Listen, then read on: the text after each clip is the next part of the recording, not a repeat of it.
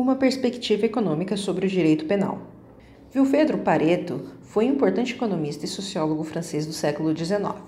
Suas contribuições teóricas servem de referência para muitos trabalhos acadêmicos e são empregadas nas mais diversas áreas do conhecimento até os dias de hoje. Foi através do olhar econômico deste autor que o aluno do mestrado acadêmico de Direito Ninter, Samuel Ebel Braga Ramos, desenvolveu sua dissertação, cujo título é Fundamentos para o Desenvolvimento de uma Sanção Ótima Uma Análise Econômica do Direito Penal Brasileiro. A defesa ocorreu no dia 13 de fevereiro no campus Garcês.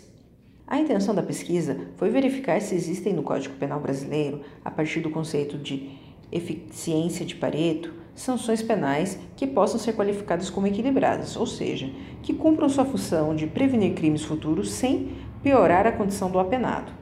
Ao ser questionado sobre as conclusões de sua pesquisa, Samuel afirma: as penas restritivas de direito dispostas no Código Penal brasileiro se mostram economicamente eficientes sobre o ângulo de uma macroeconomia, pois promovem a função preventiva da pena e são capazes de manter o apenado em condições diversas de cárcere.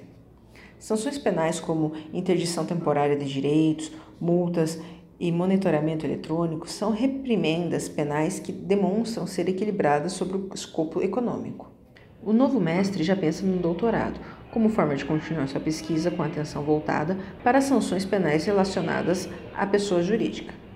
Este é um conteúdo produzido pelo Uninter Notícias. Texto e locução, Jussi Lopes.